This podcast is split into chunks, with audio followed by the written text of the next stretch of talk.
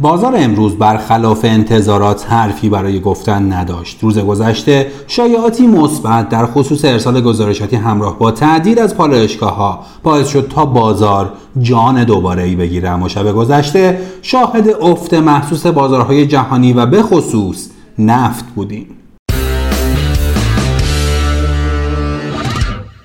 قسمت 518 همه پادکست بورس پلاس رو تو روز چهارشنبه 15 تیر 1401 مهمان شماییم. ما توی این پادکست به بررسی روزانه اتفاقات بازار سرمایه ایران می‌پردازیم.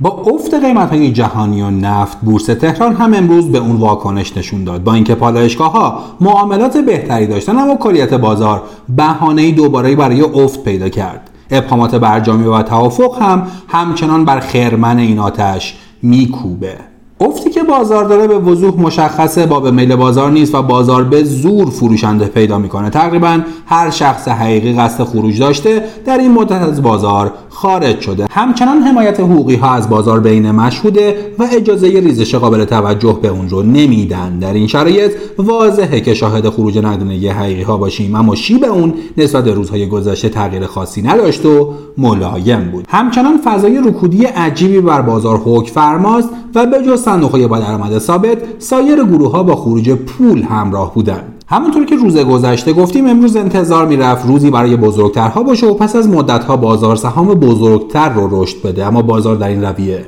ناکام موند.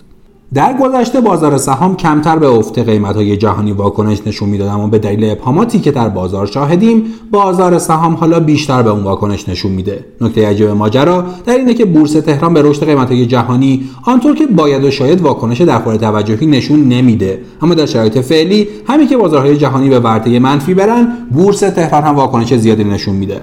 این مسئله نشون دهنده اینه که بازار برای افت دنبال بهانه میگرده. بهانه ای که نه در عملکرد جهانی ها بلکه ریشه در عملکرد وزارت سمت بورس کالا و بانک مرکزی داره. کنترل قیمت ها توسط وزارت سمت و کنترل دلار نیمایی توسط بانک مرکزی دو حلقه مفقوده این عمل کرده. کافی مشکلات زیرساختی مثل قطعی برق رو هم این شرایط اضافه کنیم که نور علا نور میشه. در این شرایط انتقال بورس کالا از زیر مجموعه بورس و وزارت اقتصاد به زیر مجموعه وزارت سمت هم کارو بیش از پیش سخت و دشوار می‌کنه و دست وزارت سمت رو در اعمال نظرات خودش بازتر. هرچند نظر علمی هم تا به حال ممکن نبوده. در خصوص وضعیت بازارهای جهانی بلومبرگ و رویترز نوشتن ارزش شاخص دلار به خاطر تمایل سرمایه گذاران نسبت به اون به عنوان یک پشتوانه ایمن به بالاترین رقم طی دو سال گذشته رسیده و قیمت طلا و کامودیتی ها رو پایین آورده. بازار سهام آمریکا یک کاهش دو درصدی رو در بحبوحه ترس از افزایش دوباره نرخ بهره توسط فدرال رزرو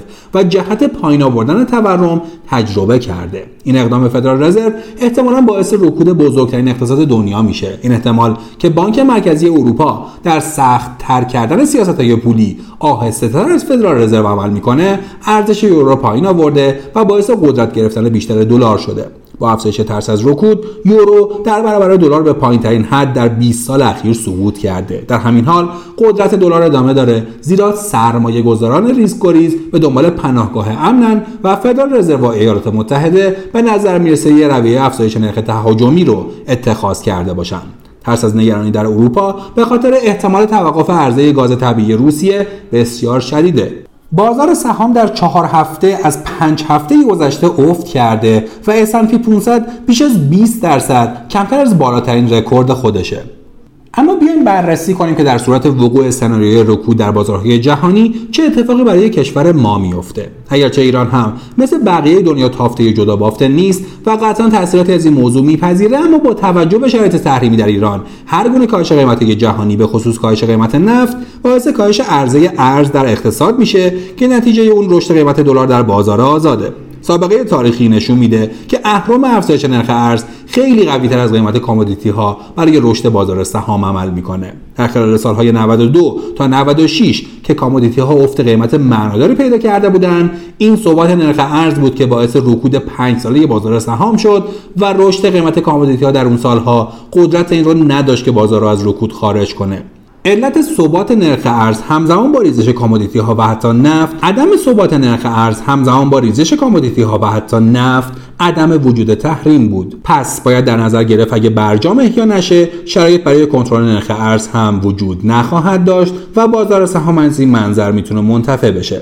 از طرفی کاهش قیمت جهانی برای مصرف کنندگان commodity ها می‌تونه مسمر ثمر باشه. حالا امیدها نسبت به احیای برجام یه بار دیگه افت کرده. اگرچه منفعت برجام برای بازار بسیار زیاده اما حتی در صورت عدم حصول توافق هم به تدریج رشد نرخ ارز می‌تونه رخ بده و بازار رو متاثر کنه. تحلیلگران تکنیکال معتقدن شاخص کل همچنان در حال طی کردن روند نزولی خودشه و در صورت شکست مرز روانی 1 میلیون و واحدی حمایت نزدیک حوالی 1 میلیون و واحدیه. از منظر زمانی تابستان امسال یعنی مرداد و شهریور می‌تونه شاهد نوسانات مثبتی رو به بالا باشیم و حتی امکان این وجود خواهد داشت که به سقف یک میلیون هزار واحدی هم برسیم.